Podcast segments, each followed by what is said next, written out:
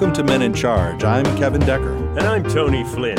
Today is, well, for those of you whose birthday it is today, we don't even care. No, not really. But what we should do is point out that it is episode 22 of season 10, the self congratulatory season. That's right. And also, the 10th season had recently, right, our 200th episode.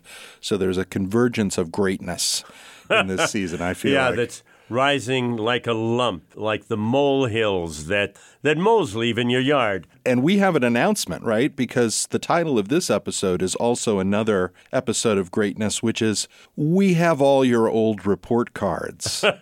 It's and we true. do, really. We do. We do. Yeah. We've been through a lot of houses across America over the Yeah. past several decades. At night, in the attics, even in certain dresser drawer drawers when Right. you've been asleep.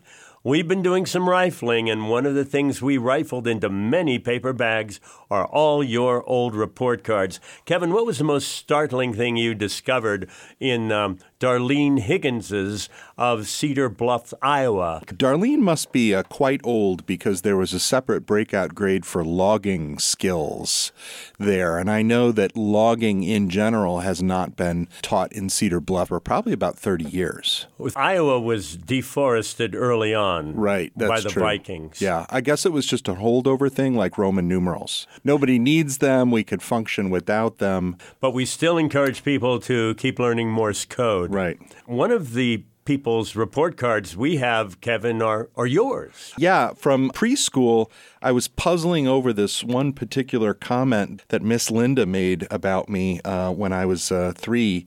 And it says, uses small muscles for small tasks and big muscles for big tasks. And what's ironic is there's this incredibly exaggerated check mark next to it, which makes me think that Miss Linda was using big muscles for the small task of checking the box on that. So, do you recall using the big muscles for big, small for small, and not the reverse? I, I, I've been trying to puzzle out ever since we found this again. You know, like using a scissors too hard, maybe making it go out too far and maybe breaking it. Big muscles, tearing them apart. What about when you were hitting other kids or oh. being hit by Oh. Yeah. other kids? So I would usually try to face my big muscles toward them because they could take more punishment. So basically, you Yeah. surrendered. Oh yeah, I was a total, to I was a total coward. Yeah, But there was a good reason for it because I thought if I was good, that I would get more of the chocolate pudding out of the enormous chocolate pudding can that I remember seeing sitting on a child-sized table at preschool. And I was like, that's my dream right there, an enormous can of chocolate. pudding. Our chocolate pudding cans were always empty and covered with flies. Yeah, that's not good. Yeah, you had a better upbringing. It was a before and after situation. yeah, after you got to it, then they let me approach it and I had to pick away the flies. What I remember most from my report cards, the teachers said, Don't know this student, not in my class, but here's a bad grade anyway. I had a lot to climb out of. It was like I lived inside the chocolate pudding can. And your cries were not heard, apparently. Maybe you were too quiet a student. You've told me that. They couldn't hear me over the buzzing Oh, of yeah. the flies. Yeah. Yeah, I've gotten a few other students bad grades. Uh, it's hard to know that there are other students bad grades, but when you recognize that you didn't earn an F in uh, in horse computation or something like that, you know, because you didn't take the class. Um, It doesn't even exist, It but doesn't. it still ended up in your GPA. Yeah, it still ends up in That's your GPA. mystifying. Yeah, no, that- I got nothing for all the astrology courses I took. Oh, Some yeah. things were left out of your GPA. it was just not in the stars for you to get a good grade on those. in the stars, Yeah. you get extra credit for that. Yay, click. Yeah. So- so we check that. Yeah. Well, we are really enjoying reading teachers' nearly uh, unreadable comments on your old report cards, uh, ladies and gentlemen. And if you're worried about what we might read, then why not send an email to us here at menincharge at kpbx.org, an actual email address, the first actual email address that we can get email from that we've revealed in the show. And let us know the embarrassing thing that you don't want us to read on your report card. Yes, and if you really don't want us to read it, do send an attached document Yeah. with credit card information, social security, home address, and where we can find a big envelope of cash. That's right. Because, hey, Tony and I both went to schools where the school motto was, we can be bought. so, and, and unfortunately, I have no follow up for that. okay. Well, let's talk about today's segments Yeah, we have a fresh burst of scripts that Kevin didn't write. Well, Kevin didn't write them, but they also weren't cut. Many of you don't know this, but we uh, we write a lot and we record. No, that's not true. We record everything we write, even if it's really do. lousy. We do. We and do. we'll see if it measures up to the usual level of lousiness today.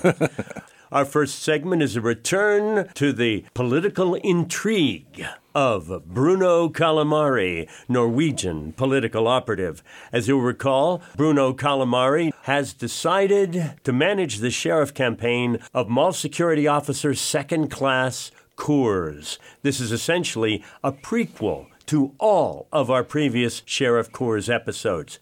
How did he become sheriff when he doesn't even know how to use zip ties? Well, listen and hear. Sounds well qualified to me, actually. But in any Yes. case, Tony, the next sketch today we have is also written by you and features a character that I have publicly committed to liking uh, above many others, Mr. Skids. Who does Mr. Skids save today? Today, Mr. Skids saves the fire department. Mrs. Armbruster, his loyal stalker, has organized a rally to raise funds for the fire department because, as you know, communities don't like to be taxed for services. No. They should pay individually if they want their house preserved when the local arsonists try to torch it.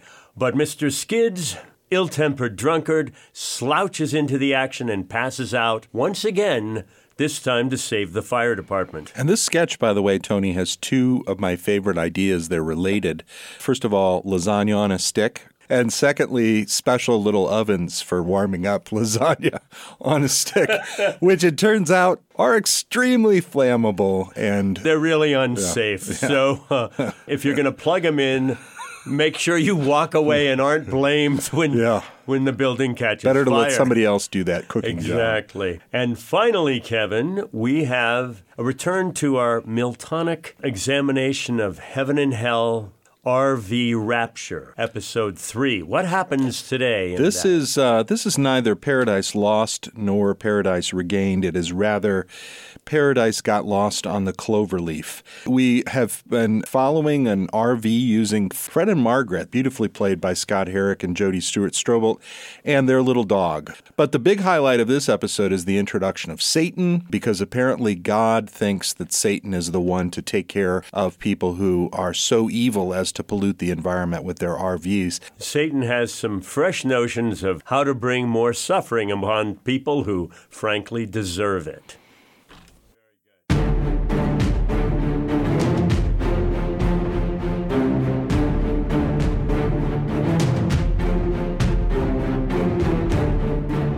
And now it's time once again for Bruno Calamari, Norwegian political operative. Bruno Calamari, 48 year old recent graduate of Lower Heights Community College's program in political science and convenience store management, has launched a new career in marketing strategies for political campaigns. After an unsuccessful effort to sell his campaigning skills using a sandwich board at the mall, he is briefly and unsuccessfully detained by Mall Security Officer Second Class Coors, a well meaning incompetent whom Bruno persuades to run for sheriff with him, Bruno, as his campaign manager.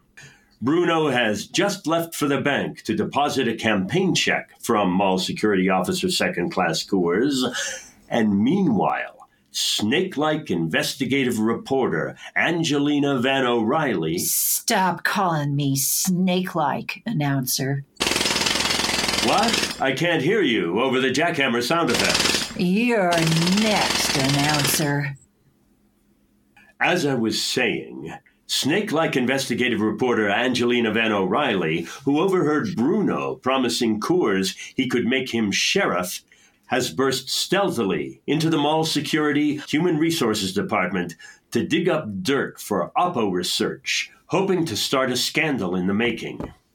Hey, you can't just barge in here. This is human resources, and you're the receptionist, right? Yes, but uh, Then be resourceful and pull me out the file on that mall security officer's second class guy. What's his name? Schmelnick, Winterbottom, Biffenhoff? Coors. That's right, Coors. And hurry. But who are you? And why should I hand over confidential material to you? I'm Angelina Van O'Reilly, investigative reporter. Oh, The snake like one? Just for that crack, I'm cutting your bribe in half. Here's 25 bucks. That's all. Now get moving. I'm glad I'm fundamentally unethical, or I'd have serious misgivings about handing over this file. Meanwhile, Bruno Calamari has just deposited the campaign check from Mall Security Officer Second Class Coors in his, Bruno's, personal account. But his work has just begun. He now darts off to meet suspiciously with Sheriff Spondy. I'm here to see Sheriff Spondy. Whoa there, jolly citizen. Who are you? I'm Bruno Calamari, Norwegian political operative. And you're the receptionist, right? I need to talk with Sheriff. Didn't you hear me when I said, whoa there? Slow down. I don't write that fast. Norwegian political operative. Here you go. What's this? It's your name tag. Stick it on your shirt. Nobody goes anywhere in the sheriff's office without a name tag. You don't have one. I'm already here. Now what? You wait For what? for me to see what you're going to do to get in to see the sheriff. Okay. Do you accept bribes? You need to catch me first thing in the morning for bribes. Otherwise, witnesses, you know. Well, then, how do you respond to threats? What have you got? Uh, nothing yet. I missed the unit on threats in my last political science course, and I've only been a political operative since breakfast. But I do know that Sheriff Spondy needs to hear what I have to say. Her reelection depends on it. I doubt that. The sheriff's coffers are full. She's in the pocket of the real estate folks in Commanding Heights. And everyone in this office has to contribute to her campaign, or we lose our jobs. That's a little harsh. Maybe. But good management. Yeah, it's a corrupt town, so what are you gonna do? Look, just tell the sheriff that I'm the campaign manager for her new opponent. Why not? It's a slow day. The sheriff will see you now, but you should know that I undermined your credibility with her, just in case. Sheriff, I. That's far enough. I need a look at your name tag. Hmm. Bruno Calamari, Norwegian political operative. Well, that sounds on the up and up, I guess. Sheriff, it's like this. For enough money, I can be bought. That's all the time we have now for Bruno Calamari, Norwegian political operative. Tune in again next time when we'll hear Bruno say, Second class Coors, look at this. 20,000 in cash that Sheriff Spondy gave me to run your campaign incompetently. And why are you still zip tied to the chair? and we hear Angelina Van O'Reilly say, Damn it! Second class Coors IQ were the temperature outside, we'd need to wear parkas.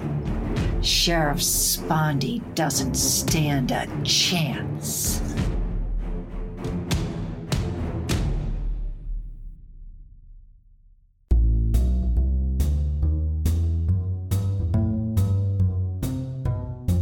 And now it's time for Mr. Skids Saves the Fire Department.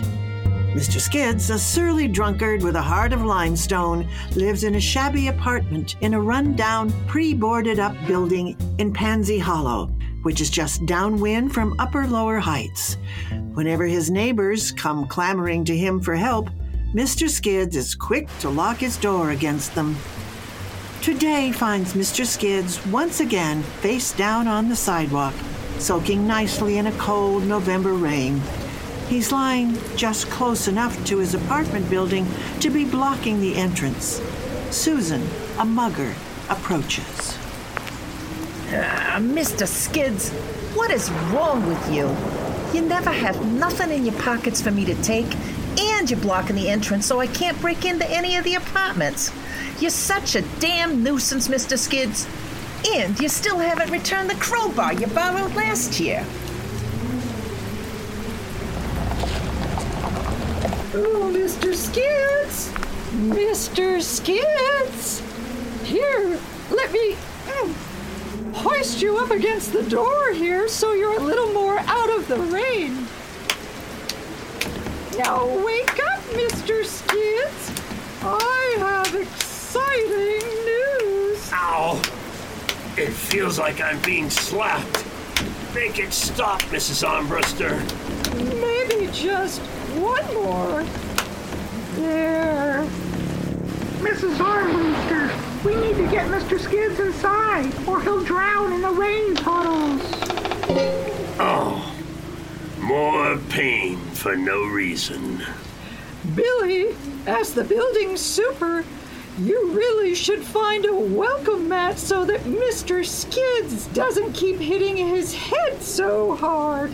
I know. I've been working on one all month, knitting it from old milk jugs and yogurt containers.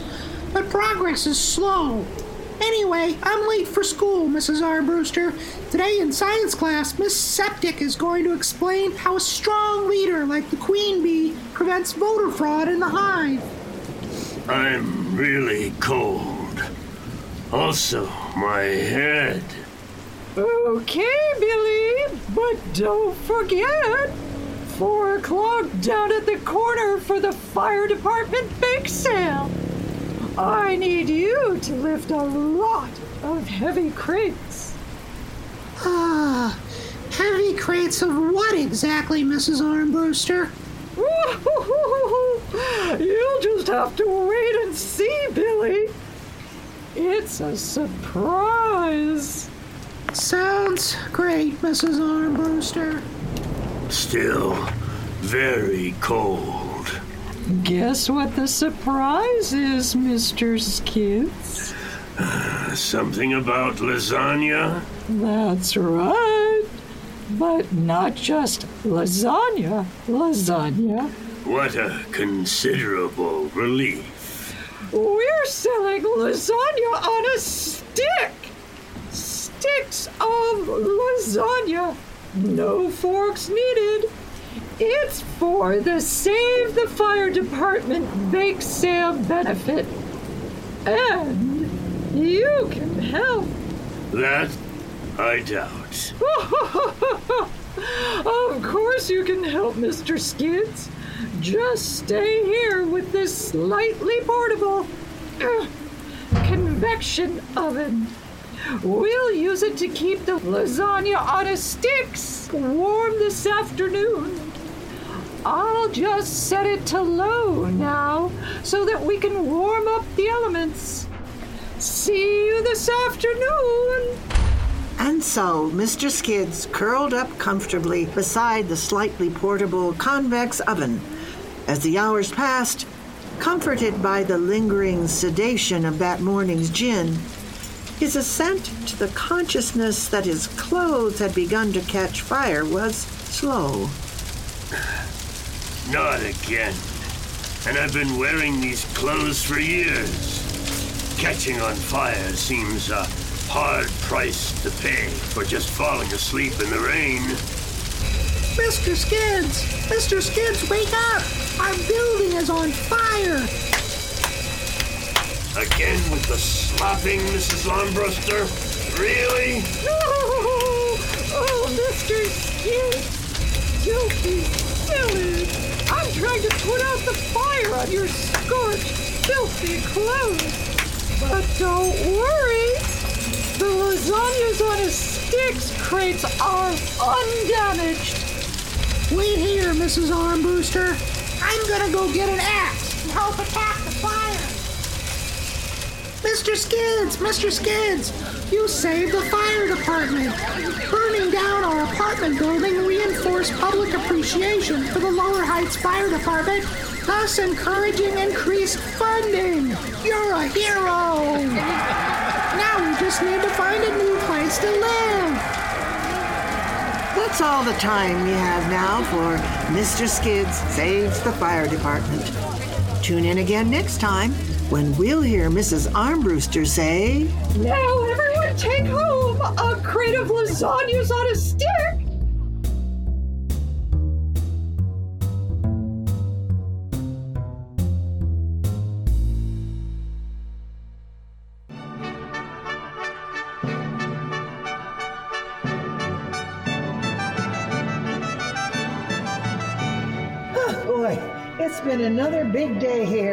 Well, I guess when you run an operation as big as this one, there are bound to be a few glitches.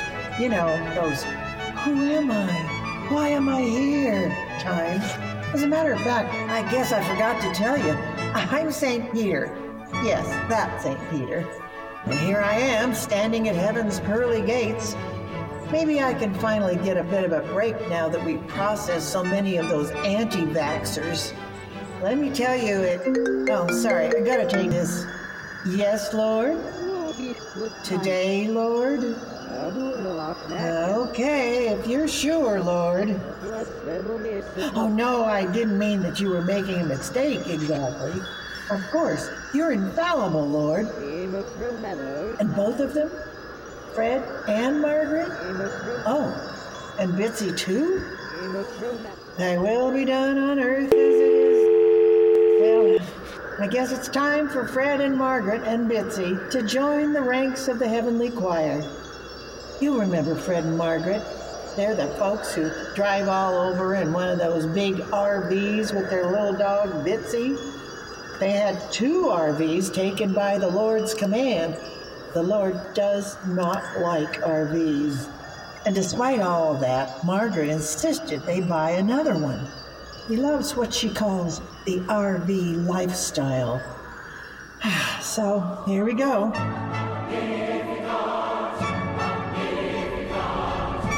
Fred, do you feel like the wind's picking up?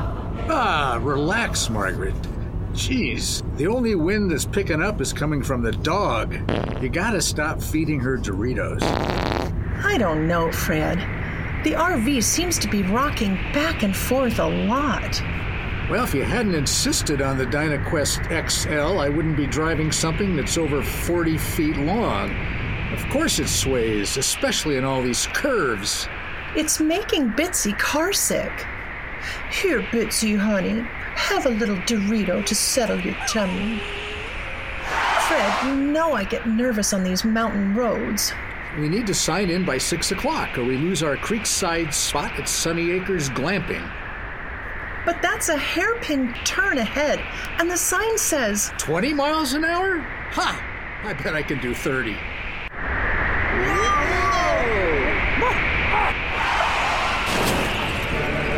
Oh, Fred, I don't feel so good. Mark, Margaret? Oh no, Fred! Dancing demons, a lake of fire, bad electrical connections on the pedestals? I don't think this is Sunny Acres. And, ew, what's that smell? Smell, smell. You're confronted by the Prince of Darkness, and all you can do is object to my cologne. Well, it is pretty bad. You've spent your earthly days locked in a vehicle with a flatulent Shih Tzu, and you're complaining about bad smells. Margaret, let's not argue with the man. Man, ha! I am the Antichrist, the evil one, the king of hell, Man Pa. But, but wait, we don't belong here. You may think you don't belong here, but the fact is that you belong to me. No, I don't think so. Betsy isn't happy.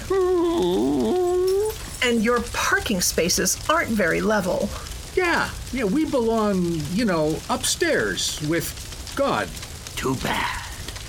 I take all those RVs off the Lord's hands and park them around my lake of fire. Now I want fresh souls, and I have bargaining power with God. With God? Prove it. Prove it? All right. Lord? Yeah. Who else calls you at the dinner hour? About the RVs. I said I'd take them, but now I want some souls to sweeten the deal. I just got some new ones. Two. Or three if you count the dog. Come on, you're the one who says RVs are an abomination. An abomination? Give me that phone. Yes, Lord, it's Margaret. No, Lord, we didn't give up our RV lifestyle. Yes, Lord, we we are very sorry, especially about the repeated use of the word lifestyle. You bet your sweet patoot we're sorry. Fred? A compromise, Lord? Yes, Lord. Goodbye, Lord. Uh, Mr. Satan, he wants to talk to you. Uh huh. Uh huh. Okay, it's a deal. See you soon. Let's do lunch. A deal? A deal. The Lord thy God has declared you Dynamax angels. I like the sound of that. By day you shall travel the earth in your Dynamax, doing good deeds. That sounds like heaven. But you must return each night to sleep at the camp by my lake of fire, and thus atone for your gas guzzling ways. But what about poor Bitsy? Your dog sleeps here too. There's a price to be paid for eating that many Doritos.